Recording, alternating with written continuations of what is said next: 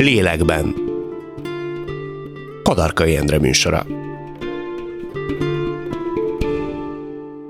Köszöntöm Önöket újra itt a lélekben. Minden héten egy-egy pszichológiai jelenséget, betegséget járunk körül. Célunk, hogy az alapoktól közérthetően számos tévhitet is tisztázva mutassuk be azokat. A műsor első felében mindig egy a témában jártas szakember, tehát egy pszichológus vagy pszichiáter segítségével igyekszünk megismerni egy-egy jelenség lélektani hátterét és folyamatait.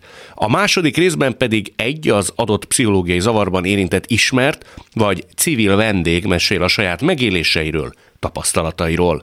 Ma egy komplex mentális állapotot, a borderline személyiségzavart igyekszünk megérteni. Mindenek előtt dr. Bánki György pszichiáter segítségével. Mikor és mitől beszélhetünk személyiségzavarról? A személyiségzavarok tulajdonképpen arról szólnak, hogy a, a, ahogy fejlődünk, minél korábbi sérüléseink vannak, ö, amik abból fakadnak, hogy, hogy nehéz környezetben növünk fel, majd erről beszéljünk, hogy milyenben, vagy vannak alkati adottságaink, amik megnehezítik, hogy összerakjuk a képet belül, a, az, az a kicsi önmagunk, aki elindul ezen a hosszú úton, hogy egy érett felnőtt valakivé váljunk, hát így a folyamatos nehézségek során megtörik, és nem úgy rakja össze önmagát, a másik embert belül, a lelkében, a kapcsolatait, a lehetőségeit, a céljait, ahogyan szerencsésebb esetben tette volna. Nagyon sokrétű baja lesz az embernek, ha mostohák a kora gyerekkori viszonyok, mert, mert önmagát se fogja pontosan érteni, hogy mi van vele, vagy ő kicsoda,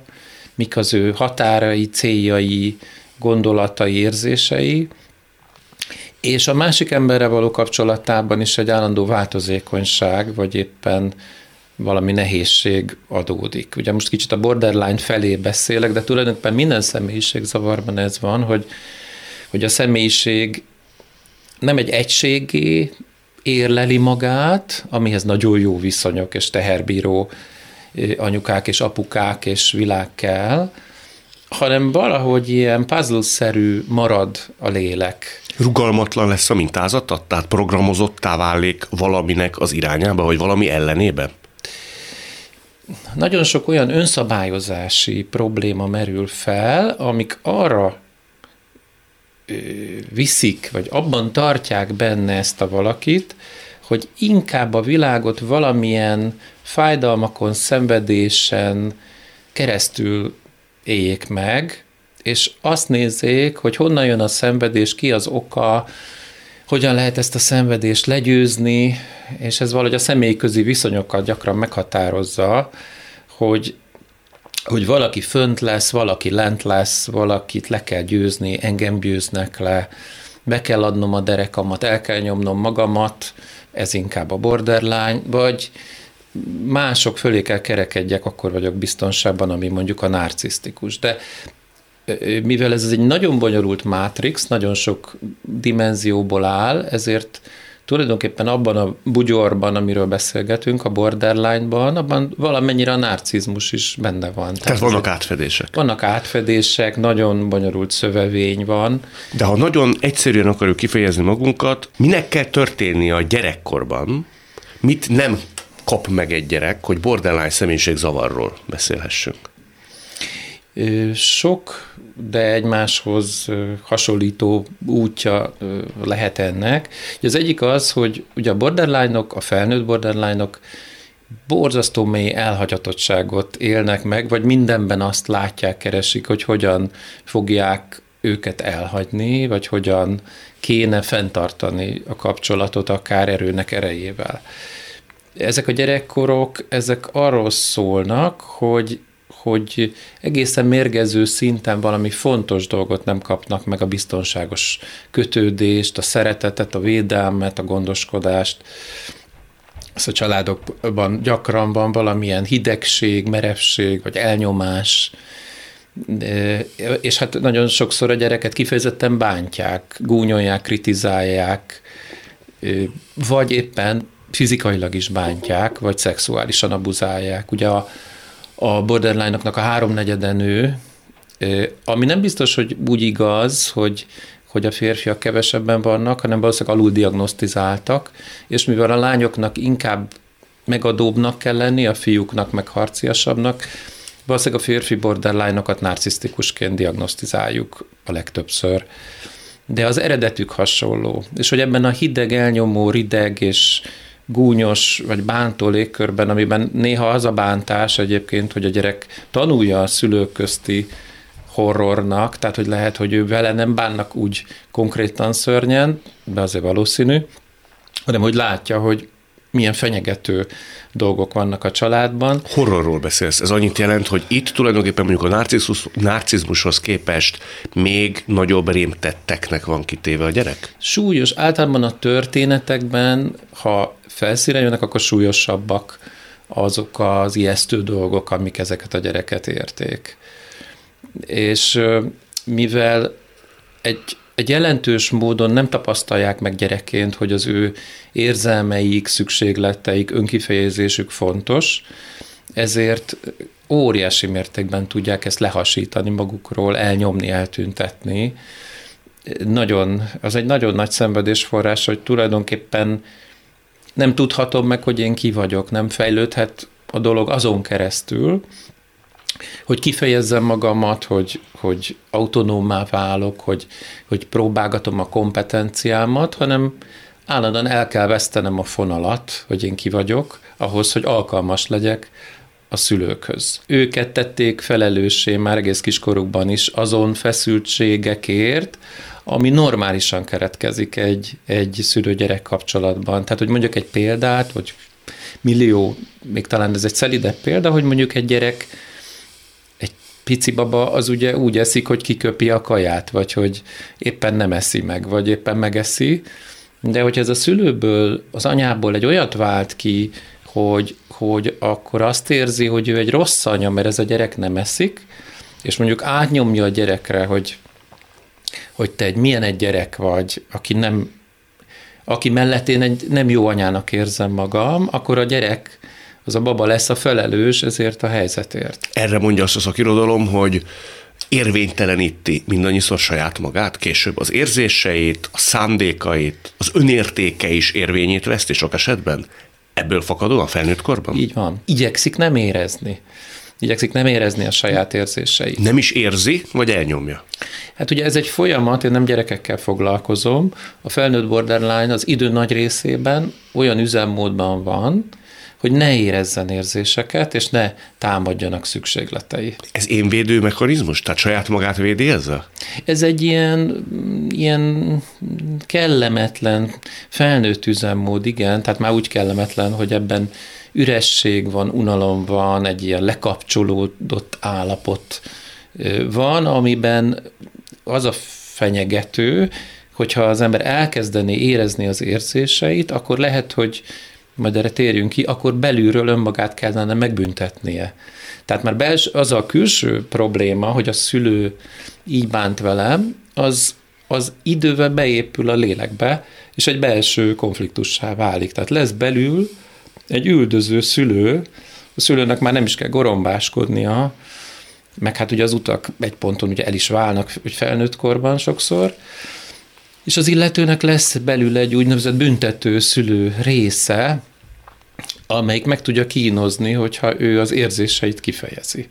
Van egy, egy, egy páciens, ami olyan szépen mondta, hogy, hogy milyen konfliktusai támadnak most felnőttként, mondjuk bemegy egy közértbe, akkor ő nem az van, hogy nem köszön, mert végül is nem köszön, vagy csak nagyon halkan, mert úgy érzi, az annyira jól ragadta meg, hogy úgy érzi, hogy nincs joga rezektetni a levegőt a köszönéssel.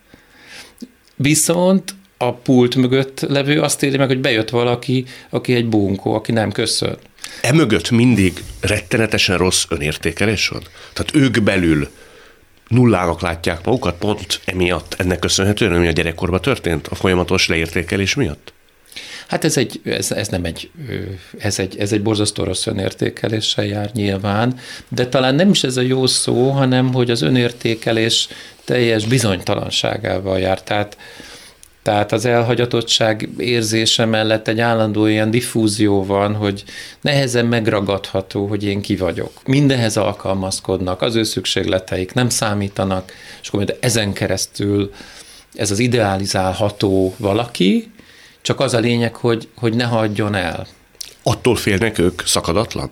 Az, rettene, az a rettenet, hogy, hogy ugye ez terápiában ez egy elmaradt óra, vagy egy, egy egy valami, ugye egy szabadság, az egy borzasztó fájdalmas és nehéz élmény. Tehát a borderline-ok klasszikusan, összességében egy ilyen olyanban élnek, mint a pici gyerekek, hogy valahogy a, a pillanatban, tehát nincs egy ilyen olyan időperspektíva, amiben én tudom, hogy az a fickó, vagy a csajom, vagy a férjem, az mindig van. Az most is ott ül.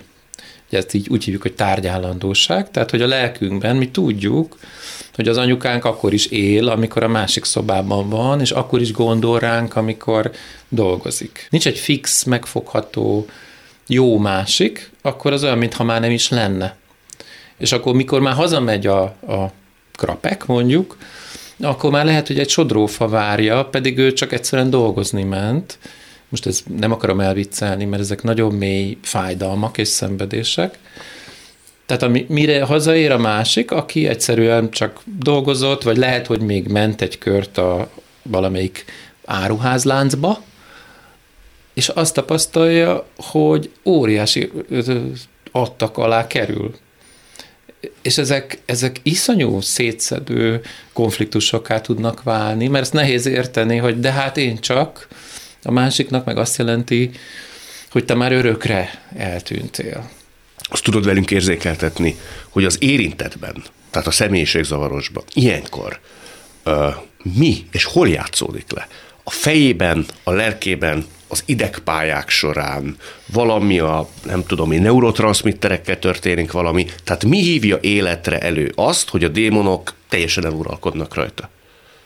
Több dolgot kell tudni, már csak most annyira, amennyire most ebbe belefér, ugye, hogy egyrészt a, a gyerekkori sérüléseinket, veszélyeztetettségünket az agyunk az tárolja, a limbikus rendszerben azok benne vannak, és minél több volt a, a megbántó dolog, vagy a húzamosan fájdalmat okozó dolog, annál inkább rengeteg pici dolog, mint a posztraumás stresszben, kis dolgok is előhívják az egész veszélyérzetet. Tehát az, hogy te elmész a gyufáért, az, az, az, az nem azt jelenti, hogy elmentél a gyufáért, hanem a, a központi idegrendszernek azon része számára azt a veszélyt, érzéseket, testérzeteket, emlékeket, gondolatokat, hangulatot hozza föl, hogy te elmentél örökre.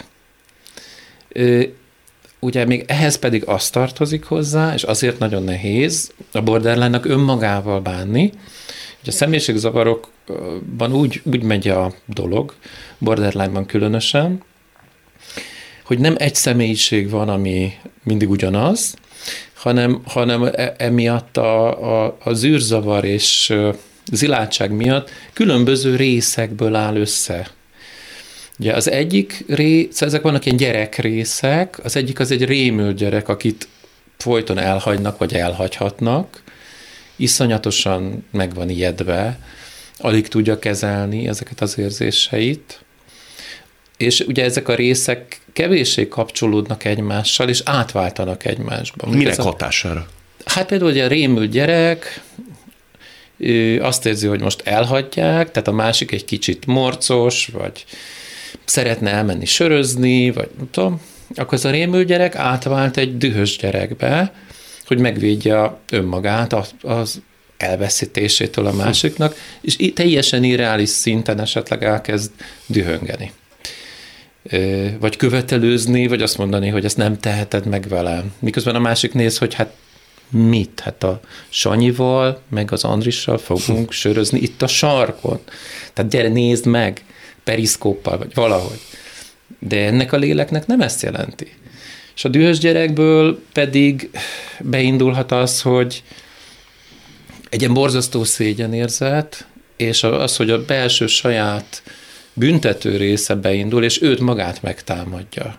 És akkor falcolhat, vagy öngyilkos is lehet valaki. Ugye a falcolás az, amikor valaki megvágja magát. magát. Az figyelemfelhívás általában, ugye? Hát figyelj, nem. Nagyon sok mindent jelenthet. Tehát az, hogy valaki sérti magát, az, az tulajdonképpen mindegyik állapotában mást jelent. Mm.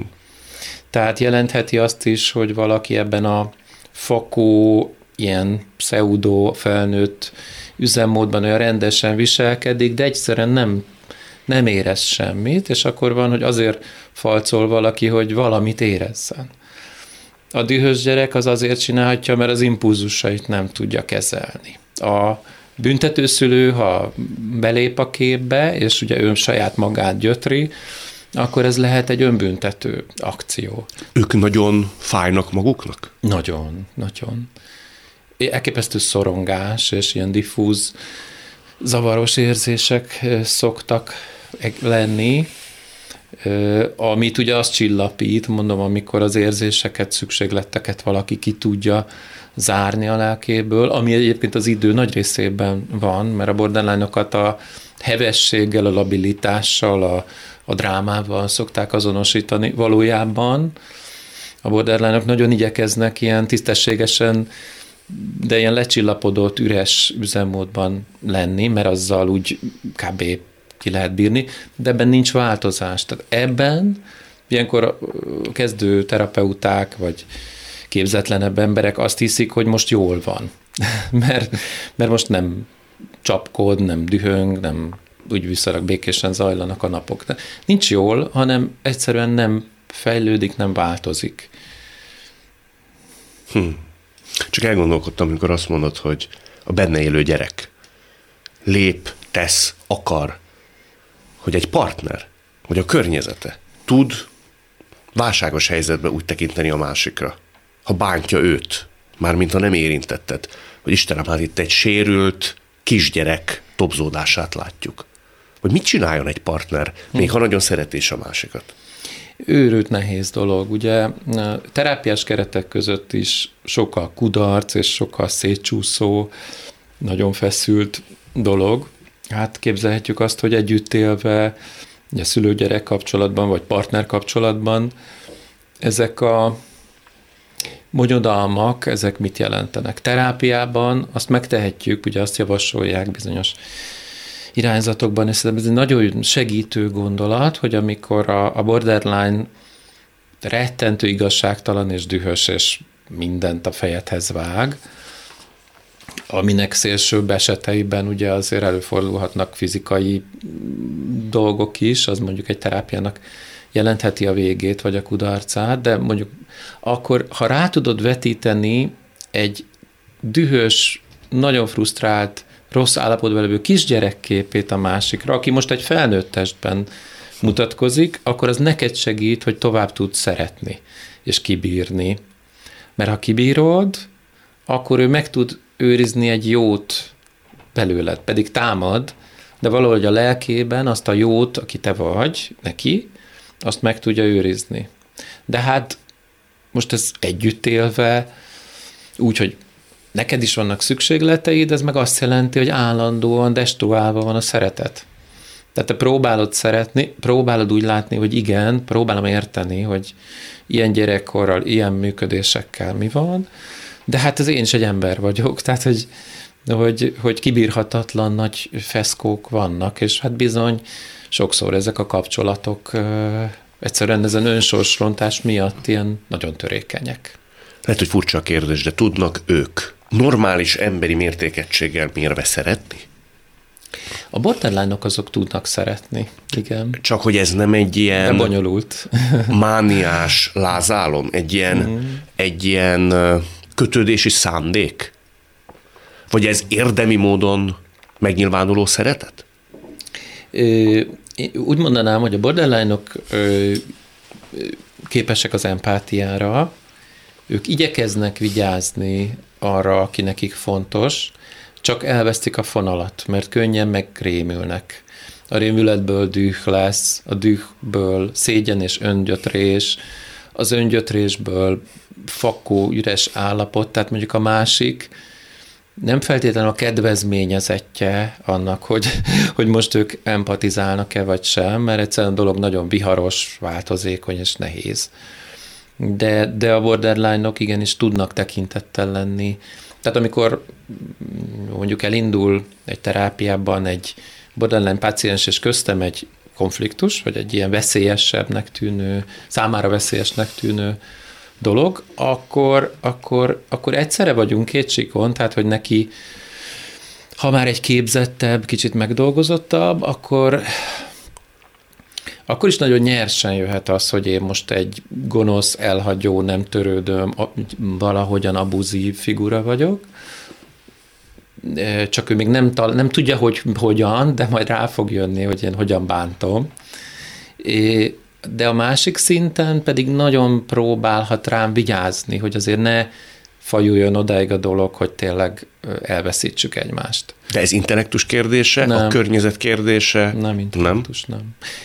Ez, ez egy nagyon merev belső működésmód, hogy mondjam, ez olyan, hogy tehát tényleg az egész meló, ugye, ami egyéniben, csoportban, különböző műfajokban zajlik, az, hogy ezt a valakit, aki ebben az önszabályozásban ismeri fel az életet, ő így ismeri az életet. Neki, vagy így nem ismeri, szóval a lényeg az, hogy így, így zűrzavaros, vagy így világos neki a világ, hogy őt bántják, hogy ezt a bántást ő felfedezi, hogy visszatámad erre a feltételezett bántásra, mert az érzése az azonos azzal, hogy te ezt tényleg csináltad, hogy ebből baj lesz, ezt mind-mind Mind, mind, viszont ez egy kiszámítható világot teremt, bármennyire rémes.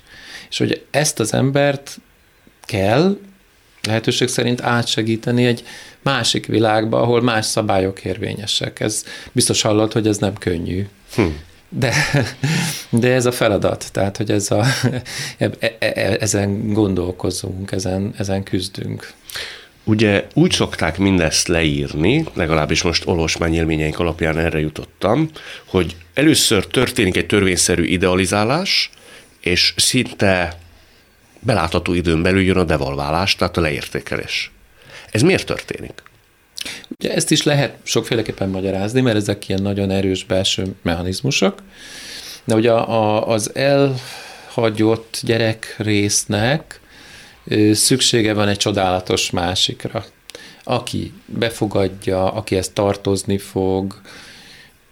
Gyakran van az a borderline-oknak az a fantáziája, hogy az a másik, aki lehet a terapeuta, vagy az a csodálatos férfi, az majd örökbe fogadja, együtt fognak élni, boldogan egy szigeten.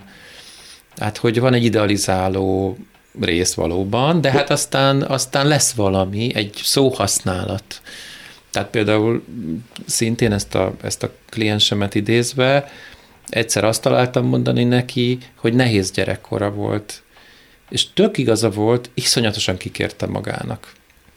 Tehát neki nem nehéz. Nehéz gyerekkora van embereknek, de egy borderline-nak nem nehéz gyerekkora van, hanem extrém szörnyű élményei vannak, és amikor én azt a szót használom a legnagyobb jó indulattal, hogy az én Izé, az elképzelt mm, pszichiáterségem jó indulatával, hogy nehéz gyerekkor, akkor ez neki egy fájdalmas, bántó, meg nem értettség. Ugyanakkor, bocsánat, azt mondod, hogy jönnek ezek az irreálisnak tűnő, az idealizálásból fakadó, irreálisnak tűnő vágyálmok, de akkor, amikor ő csodálatos dolgokat mond a másiknak, ő azt akkor abban a pillanatban halálosan komolyan gondolja? Tehát az nem manipulációs szándékból történik, ugye? Ö, figyelj, ugye a borderline-okat sok vád éri, Például az egyik a manipuláció. Szóval mindig attól is függ, hogy most itt behozunk egy morális dolgot, mert ha behozzuk a morális szempontot, csak az most nekem nem dolgom, akkor mondhatjuk azt, hogy igen, most manipulál. Igen, most gonosz velem. Ha pedig egy megértő pszichológiai módon nézem, akkor azt mondom, hogy manipulál, rá akar venni, hogy ne menjek el, vagy hogy én érezzem magam rosszul, mert neki rossz, de mögött egy kétségbeesés van, és az rosszaság tudat. És de nem számítás. De, term- de természetesen mind a kettő igaz. Tehát azért ugye az a bántalmazás nevű valami, azért ebben a borderline-ok is részesek, nem csak a narcisztikusak, meg az antiszociálisak. Tehát a másik érezheti magát bántalmazottnak egy borderline mellett is. hogy a borderline az eredeti célja, egyébként hogy a narcisztikusnak is, nem az, hogy a másik kínlódjon, hanem az, hogy ne hagyják el, és őt válasszák. De a módszerek, a mechanizmusok annyira károsak, hogy a másik folyamatosan érezheti magát szorulva és bántalmazottlan. De ilyenkor az ő esetükben valami fajta hasítás történik? Tehát nevezetesen, Igen. hogy abban a pillanatban átkerül a sötét oldalra az illető, és az addig idealizált emberből egy patás ördög lesz? Annak az ellentétpontjai lépnek életbe, amikor korábban olyan hívogató és csalogató volt? Igen, mert az izgalomban, meg a veszélyérzetben a borderline lélek szétdobja ö, amúgy is, de nagyon széttartja, de szétdobja a másik jó és rossz vonásait, és akkor a jó része az olyan, mintha felfüggesztődne, nem lé, bekerül egy ilyen zébe, gardrób szekrénybe, hm. és csak a rosszat tapasztalja meg felőled, és te nem ért, és ez egy, nem egy ez nem egy olyan, hogy na jó, ő ezt gondolja, hanem ez egy igazi mély, behatoló, bőr alá menő érzés. Tehát amikor egy borderline nem kedveli az embert, az nem olyan, hogy magánügy marad, hanem azt te akkor is érzed, ha egy szó se hangzik el, tehát bemegy a lelked mélyére, szinte átérzed, hogy mi lehet ez a dolog, ami, ami most benne történik. Valahogy a tiéddé is válik. És ugyanez a példa, ez nekem nagyon tetszik, hogy beteszi a gardróbba. Ugyanúgy érvényes az idealizálás során, amikor meg a rossz tulajdonságok kerülnek bele ebbe a gardróbba. Tehát ő nem lát más, csak egy fantasztikus lényt, ugye? Igen, bár azt tudjuk, hogy az idealizálást azért nehezebb fenntartani, ugye ez azért az egy kicsit, kicsit bajosabb.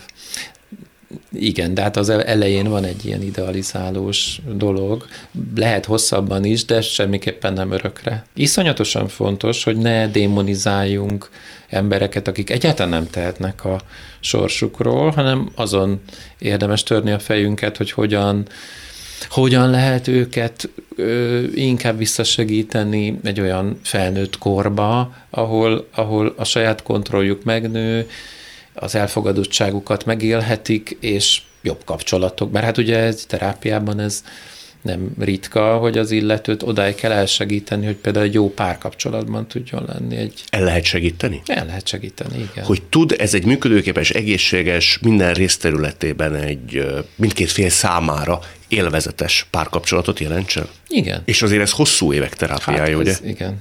Ügyesebbek három év, ilyen kezdők, mint én, az egy millió év, sok év, tehát hogy sok év, a, a, amíg valaki ebb, rengeteget kell a magát, sok, sok a visszaszívó erő, hogy ez, a, ez az eredeti fránya önszabályozás újra és újra erőre kapjon, és most nem tudjuk ezt kifejteni, de a lényeg az, hogy sok a buktató, de van, van kiút, és vannak na- nagyon komolyan erre kifejlesztett módszerek. Nehéz dolog ez, amit említettél, hogy azért a partnernek mennyi mindent el kell néznie, milyen sok dolgot kell elviselni. Azt hiszem Szabó Magda írja valahol, hogy én nem tudom megadni neked azt, amivel az élet tartozik.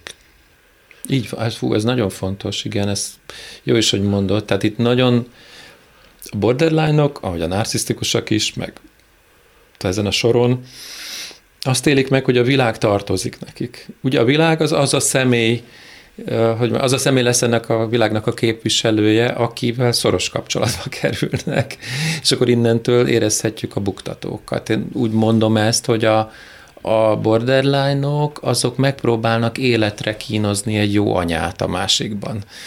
Legyen az férfi vagy nő, ez most mindegy. Tehát, hogy, hogy, hogy addig kínozni, addig amíg, amíg jó anyjuk nem lesz. De hát ez egy felnőtt-felnőtt párkapcsolatban, ez, ez lehetetlen is, meg, meg elég, elég rémes is ö, tud lenni.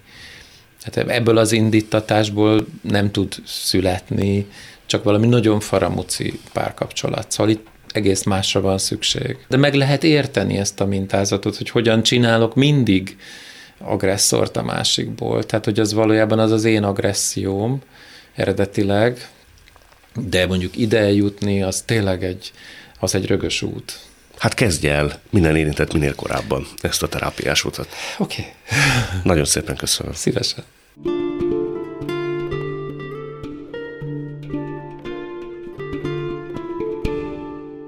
Dr. Bánki György után következzék a borderline személyiségzavar egyik legtöbbet szereplő hazai képviselője, aki könyvet is írt személyes tapasztalatairól. Jöjjön, Knessel Beáta Carmen.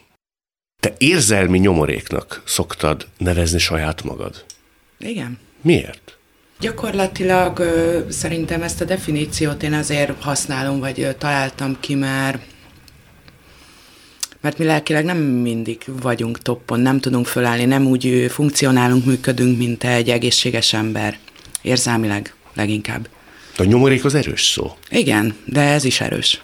Igen. Ez is erős? Annál erősebb, igen. Milyen? Tudod érzékeltetni? Olyan, mintha hogy óránként egyik pillanatra a másikra lenne egy ideg összeroppanásod. Hú, ez nagyon uh, szemléletes példa.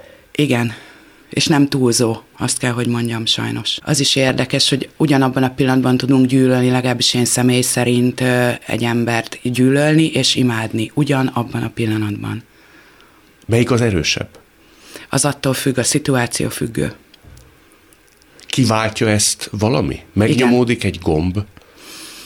Olyan külső tényezők tudják kiváltani, ez főleg ugye érzel, aki, akivel érzelmi kapcsolatban vagy, ö, általában azok, vagy egy olyan történés, hogy esemény képes ezt ö, indikálni, ami, amit nem is tudom, hogy az érzelmi központom úgy reagál le, hogy nekem ott azonnal, én egy felkészültebb borderline személyiségzavarban szenvedő valaki vagyok azért már, ugye én ezzel foglalkozom nagyon régóta, mint tapasztalati szakértő, nem mint szakember hogy ugyanabban a pillanatban el kell döntenem, hogy ez most egy, ez a külső sérelem, ez vélt, vagy valós. Nekem azt azonnal kezelni kell tudnom. Mert mindig a külvilágból érkezik valami, ami a te felfogásod szerint, vagy észleleteid szerint sérelemként könyvelendő el.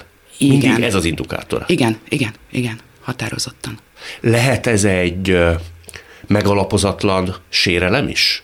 Igen. Tehát egy apróság is? Egy teljesen nüansznyi kis semmiség is, igen. Nem úgy nézett az illető, biztos, megpróbálom letapogatni, hogy mit gondol, lehet, hogy ebben a pillanatban én is most megpróbálok téged letapogatni, hogy miért kérdezed, hogy kérdezed, és hogy te ezt mit szeretnél ebből kihozni. Mindig támadást sejtesz minden mögött? Nem, nem, nem mindig, de nagyon sok esetben ez volt a legnehezebb talán. Volt régen olyan, hogy bolhából csináltál elefántot, és emberi kapcsolatok mentek rá egy teljesen jelentéktelen rossz szemvillanás miatt?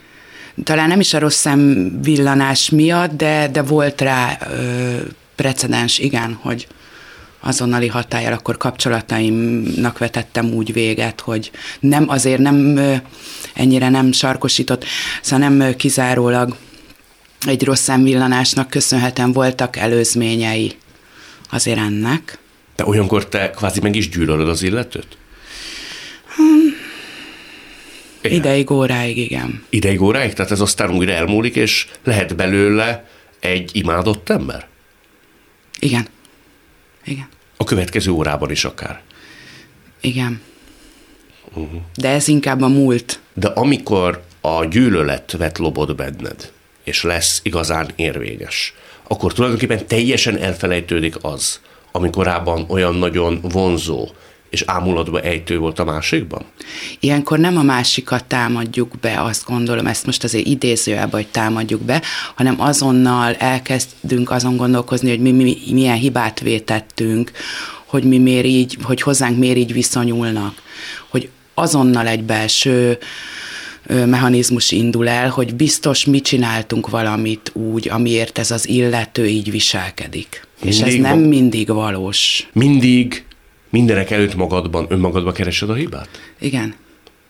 Te rájöttél ennek az okára? Tehát, hogy ennek van valami családi keltezése, vagy keletkezés története, vagy oka, vagy ilyen a természetrajza ennek a zavarnak? Természetesen van, de így erről nem annyira szeretnék beszélni. Ugye nálam ö, 2015-ben borderline személyiségzavar diagnosztizáltak, és amikor én megkaptam úgymond ezeket, a, hogy miből áll a borderline személyiségzavar, miben léte mondjuk a kritériumok, akkor így az egész család gyakorlatilag összeomlott, hogy úristen, ez te vagy. Hogy, hogy igen, hogy én abszolút érzem is, és, és tudom is, hogy, hogy mi bajom van. Be tudom helyettesíteni már, de ehhez idő kellett. muszáj egy picit beszélni a gyerekkorban történtekről, lévén, hogy a szakember ugye azt mondja, hogy minden ott Igen. keresendő, és egy borderline személyiségzavar az a gyerekkori sérelmek okán alakul ki. Te be tudsz számolni, aztán annyit mesélsz el, amennyi úgy gondolod, hogy ránk tartozik, valami fajta... Abúzusról? Igen, vagy... Lelki abúzus nálam az én esetemben fizikális nem volt. Igen, be ö, több esetben, illetve hosszan fennálló. Igen. Mikrokörnyezetedből? Igen. Hány éves voltál? Hát igazság szerint a szüleim válása, de a születésem kapcsán is már ugye nekem édesapám meghalt, és nem szeretném, nem tudnám megvédeni magát, és nem is szándékos volt ez. De így körülírva nagy vonalakban, de majd biztos ezzel is kapni fogok, pedig ez az igazság. Édesapám egy ilyen nagyon nagyívű, nagy stílű ember volt, nem vetette meg a gyengébbik nemet, és ez az első így elsmamtán, ez így érdekes is lehet, mert nem szoktam erről már beszélni. És amikor én édesanyám hasában megmozdultam, aznap derült ki, hogy édesapámnak van egy hosszan tartó, elég nem is tudom, hogy mennyire bensőséges szeretői kapcsolata, és az édesanyámat kórházba küldte a nőgyógyásza, és nyugtatózta, abba az időben ez így működött. Hát azért gondolj bele, Endre, agyon nyugtatózni egy kismamát azért az úgy elég kemény, pluszba anyunak is az a lelki teher, stressz, hogy, uh-huh. hogy így. Hány éves korodban váltak el a szüleid? 7 éves koromban. És ha jól sejtem, akkor édesapád volt az, aki úgy lépett fel, amit te sérelemként tudsz elkönyvelni, ugye? Mm, ha úgy nézzük, nekem utána egy határozottan, én kaptam egy olyan nevelőapát, amit ha mindenkinek a szülei, akik elválnak, ilyen nevelőapát kap, hát szerintem nem lenne baj a világgal. De én az édesapámmal is jó kapcsolatban voltam, csak ugye a későbbi párkapcsolataim során is én nagyon érdekes, de ezeket a férfiakat vonzottam, és ez egy apakép, most átmentünk ebbe hogy ez a kicsit nem is az jó szó, hogy bántalmazó, de úgy, úgy lelkileg azért ott én nagyon nehezen tudtam megemészteni, hogy édesapám lelépett egy fiatalabb nőér. No de vissza a gyerekkorhoz, mert hogy te azt mondod, hogy tulajdonképpen egy fényűző gyerekkorod volt. Igen, határozottan igen. Jaktotok volt például az Adrián? Igen. Tehát úgy kell elképzelni, hogy minden gyerek tulajdonképpen, mikor nagyon vágyik arra, hogy jó sora legyen, akkor olyasmire vágyna, vagy vágyott, mint ami neked jutott osztályrészedül? Igen. Hogy kell ezt elképzelni? Most a jakt azért az egy elég beszédes dolog, de ezen kívül még mitek volt? Hát volt szállodánk, építőipari cégünk, nem, de luxusautók, nagyon szép villába laktunk. Gyengétség, szeretet, melegség, az volt? Mm, azt mm, talán volt. Ez érdekes, hogy talán volt. Igen, volt. Tönkrement a családi vállalkozás, az építőipar volt körbetartozás, ezt így kell elképzelni leginkább. És akkor a luxus lakásomtól kezdve a luxusautómig, a jaktig, a szállodáig, a cégig minden vége. Finito. Egyik napról a másikra mindent elvesztem. Ez azért egy több hónapos folyamat volt. Hát azért az egy nagyon rövid periódus, azt épp elég lehet megemészteni. Eladdig te egy milyen lány voltál. Szórtad a pénzt, nagy kanállal faltad az életet? Nagy kanállal faltam az életet, de én nem szórtam a pénzt. Lehetőségem volt Angliába nyelvet tanulni a 2000-es években. Nem, nem az a klasszikus, hát milyenre jó szó, nem az a klasszikus snob voltam. Például sosem barátkoztam nem érdekelt egy emberi kapcsolatnál, párkapcsolatban sem, hogy az illető milyen vagyonos, vagy milyen anyagi háttérrel jön ebbe a kapcsolatba. Sőt, én egy embernél mindig azt néztem, hogy milyen ember. Nekem így volt lelkem, akkor is a menhelyek, kutyák érdekeltek. Szóval akkor is nekem mindig volt lelkem. Azt mondod, hogy lelki bántalmazás talán volt. Ugyanakkor Ugye arról is beszámolnak, az elhanyagoltság az szinte mindig megfigyelhető. Erről is be tudsz számolni? Um, hát Endre, én ezért nagyon ki fogok kapni most.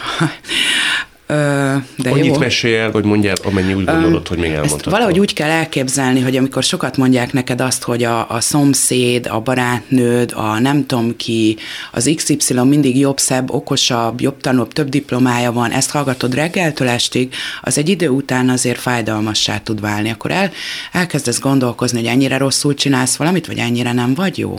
Ott tartunk, hogy gyerekkorban történtek, ezek szerint megácsolták ennek a személyiségzavarnak az eljövetelét, vagy meglétét. Igen. Mikor topzódott mindez, vagy kapott lángra? Akkor, amikor egyik napról a másikra minden összedőlt? Ö, igen, és akkor én önszántamból be is vonultam a, a pszichiátriára, mert én általában azt szoktam csinálni, hogyha érzem, hogy valami nem stimmel, akkor így elgondolkozom, hogy oké, okay, de hogyan tovább. De akkor nem volt arról fogalmam sem, hogy borderline személyiségzavarom van. Na de várjál, akkor ez már nem az első eset volt, hogy te a pszichiátriára akartál menni? Nem, nem, nem. Voltam, hát gyerek, gyermekkoromban nem voltam pszichiátrián, de furcsa mm, kislány voltam például.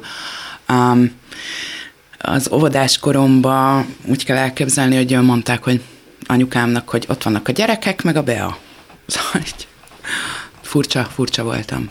Ilyen, mondjuk úgy egyéniség, ha így nagyon Különc voltál. különc így el szeretnénk vinni egy ilyen szebb pozitív a felhanggal, akkor egy egyéniség különc valami, igen. Akkor kapott lángra, amikor egyik napról a másikra szinte mindent elvesztettetek. Igen. Te felhívtál egy pszichiátriát, és azt mondtad, hogy jövök? Be kell menjek? Szinte igen, szinte igen, igen, igen. Mit igen. éreztél? Hát, hogy nem annyira szeretném túlélni ezt most már így, hogy szeretnék meghalni gyakorlatilag. Hogy én ezt nem csinálom tovább, így, ebben a formában. De mit éreztél? Mi fájt? Nem, nem is annyira az anyagi, nem a, a szép dolgok elvesztése, vagy, a, vagy ilyenekre kell gondolni, hanem hogy teljesen egyedül vagyok a világon, nem fogok kijönni belőle, már anyagi biztonság sincs, a világ, tényleg lehet egy picit káromkodni? Igen. A világ legnagyobb szara vagyok. De ezt szó szerint értsd hogy semmire nem jó, soha nem jövök ki belőle, nem tudom, mi történik, minden borús, minden össze fog omlani, itt, itt, itt mindennek vége. Egy nagy része a barátaimnak, barátaimnak, nem a privát, hanem a családom által megismert baráti körnek, azok is így a, a, a vagyon, hogy mondjam, elvesztésével ők is eltűntek a semmibe. Szóval ezt szó szerint tényleg úgy kell elképzelni, hogy amikor semmi nem lesz egy idő után, akkor, akkor tényleg eltűnnek bizonyos emberek az életedből. Szóval ez nem csak egy ilyen nem is tudom, légből kapott dolog, hanem akkor, akkor így minden megszűnik. Ez, ez valós része volt, hogy, hogy ők eltűntek például. Bementél a pszichiátriára, ahol diagnosztizálták nálad a borderline személyiségzavar. Igen, Megijedtél? nem. Boldog voltam. Hogy végre Igen. Hogy végre neve van annak, amit, amit én belül érzek. Hogy akkor nevesítjük. Nagyon jó. Tudom, fura, de jó. Örültem neki. megnyugtatott. Igen? Te tudtad te, hogy mi az? Nem. Én annak előtte olvasott embernek tartom ugyan magam, de nem sem szakirodalmat, még a kifejezést sem hallottam. 2015. február 4-e, igen. Azért ezt megjegyzi az ember. Igen. Szoktam agyalgatni a múlton, de inkább érzelmi ilyen exekkel, vagy Excel kapcsolatos dolgokon szoktam. Igen? Igen.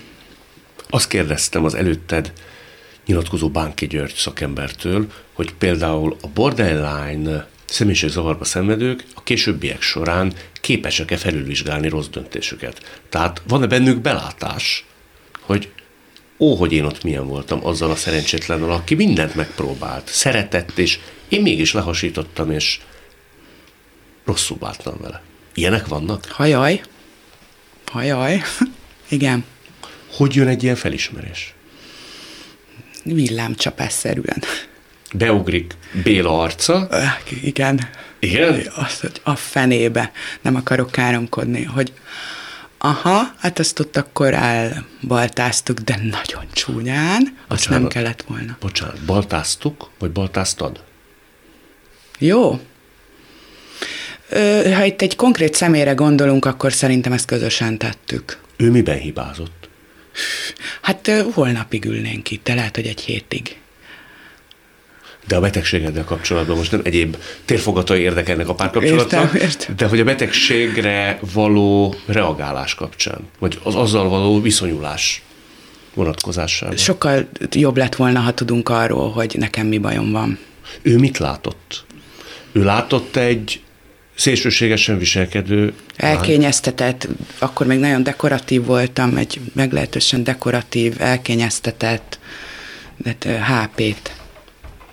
Elnézést. HP-t a, a hülye picsát. Igen, köszönöm. Igen? Igen, igen, igen. De a betegséged az hol volt tetten érhető? Um, azt gondolom, hogy na ezen viszont még sosem gondolkoztam, ez egy nagyon jó kérdés, hogy ez úgy ténylegesen, úgy kézzelfoghatóan mikor jöhetett ki. Ez, ez, azt tudom, hogy a 2012-13-14, amikor bevonultam a amikor mindenünket elveszítettünk. Mondom, azért ez egy annyira érdekes kapcsolat volt ezzel a bizonyos ex hogy ott szerintem ez ilyen fele-fele arányba is. Az édesapámnak volt gyakorlatilag, nem is tudom, az ikre, ha lehet ilyet mondani, hogy egy az egybe. Egy Hát itt mondtad, hogy általában ilyet választottál. Igen, igen, igen. De a betegségedből fakadóan, vagy a személyiségzavarodból fakadóan, mert hogy ez nem betegség, azt mondják, ez személyiségzavar. Milyen Igen. hibákat vétettél te? És nem is, természetesen nem kell neveket említeni, de hogy milyen fajta módozatokra kell gondolni párkapcsolaton belül, vagy a mikrokörnyezeteden belül. Hát ez úgy régen fordult elő, hogy mondjuk elég sokat nyomoztam, Nyomoztál az mit jelent? Féltékenykedtél? Hát de annak a, ami most meg már ugye a technika segítségével most már azért egyszerűbb bárkit úgymond tetten érni, azt gondolom, hát én technika nélkül megoldottam. Mondok egy példát, ami talán vicces is, mondjuk nem indokolt, hogy viccesek legyünk, de legalább szórakozunk is egy kicsit. Én kinéltem Angliában, és a barátnőimet, ugye akkor nagyon drága volt a mobiltelefon, barátnőimet oda küldtem a háza elé, hogy na most akkor gyerekek, rendszámokat, az összeset tekintsük meg, ezt nekem írjátok meg, vagy hívjatok föl, milyen rendszámok állnak, milyen ö, gépjárművek, és azoknak milyen rendszámuk van, azt küldjétek ki nekem, és akkor, de ez nagyon régen, ez több mint húsz éve volt. És akkor a, akkor még lehetett ilyet csinálni név nélkül, a barátnőm apukája rendőr volt, és mondtam, hogy na akkor XY bácsi, szeretném tudni ezeknek a rendszámoknak a tulajdonosait. És utána fölhívtam az ipsét, és mondtam neki, hogy te figyelj, milyen XY áll előtte, azt honnan tudod, nem Angliába, vagy hagyjad, mondom, hát nekem nem kell az, vagy te Angliába, vagy mondom, nekem nem kell az itthon lennem, hogy ezeket én tudjam. De mit akartál Fanatizmus, tudni? akkor vagy így képzeld el, fanatizmus. aha. Akkor De, így de mit akartál tudni? bizonyosságot gyakorlatilag, hogy neki sem kellek, és hogy, hogy nekem legyen ebben igazam, hogy igen, megcsal, igen, és infagrant, igen. Ennek bármilyen realitása volt? Igen, viszont igen. Igen? Persze. Tehát akkor ezek azért nem csak démonok Azért voltak. mondom, hogy édesapámhoz nagyon hasonló Értettem, fiatal igen. emberről beszélt. Értettem. De végső soron, és ez egy fontos mondat, amit te mondtál, hogy elő akartad állítani azt, ami a fejedben élt, nevezetesen, hogy neki se kellek. Igen, Mert hogy ez az alapérzet. persze. Annyira értéktelen vagyok, hogy engem nem lehet szeretni. És most itt elütjük tényleg humorral, de én ezt változatlanul nagyon sok esetben, mai napig így gondolom, nagyon sok esetben. Nem lehet szeretni, mint embert, mint nőt, mint barátot, mint szeretőt. Barátot, barátot azt gondolom, igen. Barátot talán igen. Mert néha vicces vagyok, szóval. Meg segítőkész. De mint partnert, mint nőt. Nem. Pillanatokra se hiszél az ember? Most próbálkozom azzal, hogy megpróbáljam így elhinni a jövőben. Meglátjuk. De volt olyan, amikor úgy az extázisát átélted egy intim viszonyban? Hogy milyen? Hogy a nem kellek, vagy a kellek A rész? kellek. Persze, persze. Hogy de nem, persze. nem is csak a kellek, bocsánat. Amikor tényleg elhitted a másik szemén keresztül, Igen, igen. hogy te egy baromi értékes Igen, nő vagy. igen, igen. Pillanatokra. Pillanatokra? Pillanatokra, igen. Tehát az, hogy nem tudom, hogy két hétig ebben a létállapotban légy, az szinte elképzelhetetlen. Nem.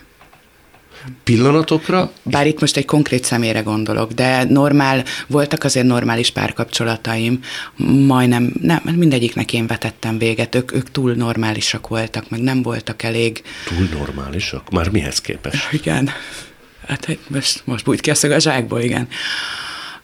Um, Nagyon jó kérdés, Endre, megfogtál. Elküldhetted volna előtt a kérdéseket. Olyan... Van egy ideád, és nem bántom ezzel az exeimet.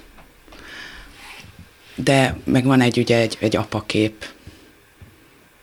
És ahhoz én így, így mintha egy nagyon furcsa lesz, amit mondok, és ezt lehet, hogy ki fogják kezdeni sokan.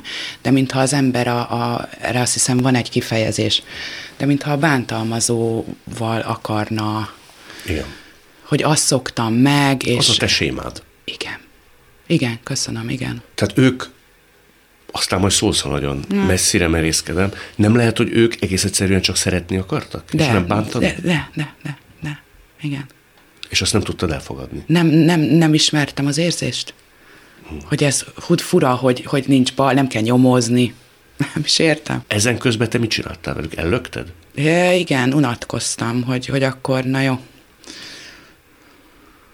meg a régi után sírtam, és ezt azért általában tudod, de tényleg én valami anti, nem is tudom, mi leszek ezek után, hogy a régi után sírtam, és némelyiket fárasztottam is ezzel a, ezzel a nagy szerelemmel. Hogy lökted el ezeket a derékfiúkat? Az udvarlókat, meg a, igen.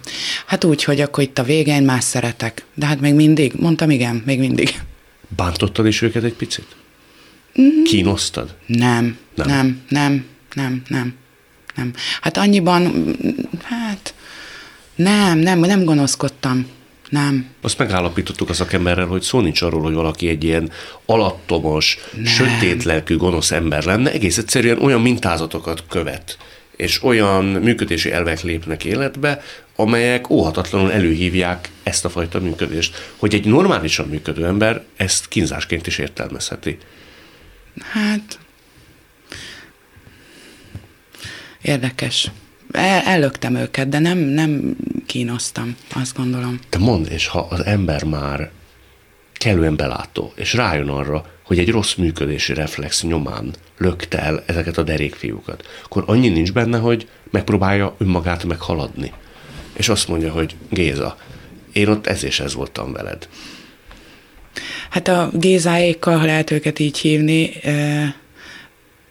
azt hiszem egy kezemen biztos, hogy meg tudom számolni, hogy az elmúlt hónapban ezekből az exekből kivel mindegyikkel beszélek, szóval én jóban vagyok velük. Látod te azt, hogy neked lesz egy kiegyensúlyozott párkapcsolatod hosszú távon? Igen. Igen? Igen. Tehát nem csak, hogy nem mondtál le erről, hanem már megdolgoztad magad annyira, hogy most már képes vagy egy egészséges kapcsolatot működtetni? Igen, igen, igen és tényleg így 44 évesen nem titok azért így kemény, hogy valaki azon gondolkozon, hogy lesz-e valaha normális párkapcsolatom, de hogy, hogy elinduljak, nem a gyógyulás útján, én azt gondolom, már sokkal jobban vagyok. Te és mondd, és az új gézákat nem fogod ellökni? Hát, jó. Reméljük nem. Hát akkor ezt kívánom. Mind a gézák miatt, de legfőképp te miattad. Nagyon aranyos vagy, köszönöm szépen. Én köszönöm, hogy eljöttél és ezt elmondtad. Köszönöm. Ez volt a lélekben dr. Bánki Györgyel és Knessel Beáta Kármennel. A műsort nem csak hallgathatják, de végig is nézhetik. Iménti beszélgetésünk hamarosan már látható lesz YouTube csatornámon is. A mai adás létrejöttében köszönöm Leocki Miriam, Rózsahegyi Gábor és Lantos Dániel segítségét. Találkozzunk holnap itt a Klubrádióban. Viszont hallásra! Lélekben Kadarkai Endre műsora.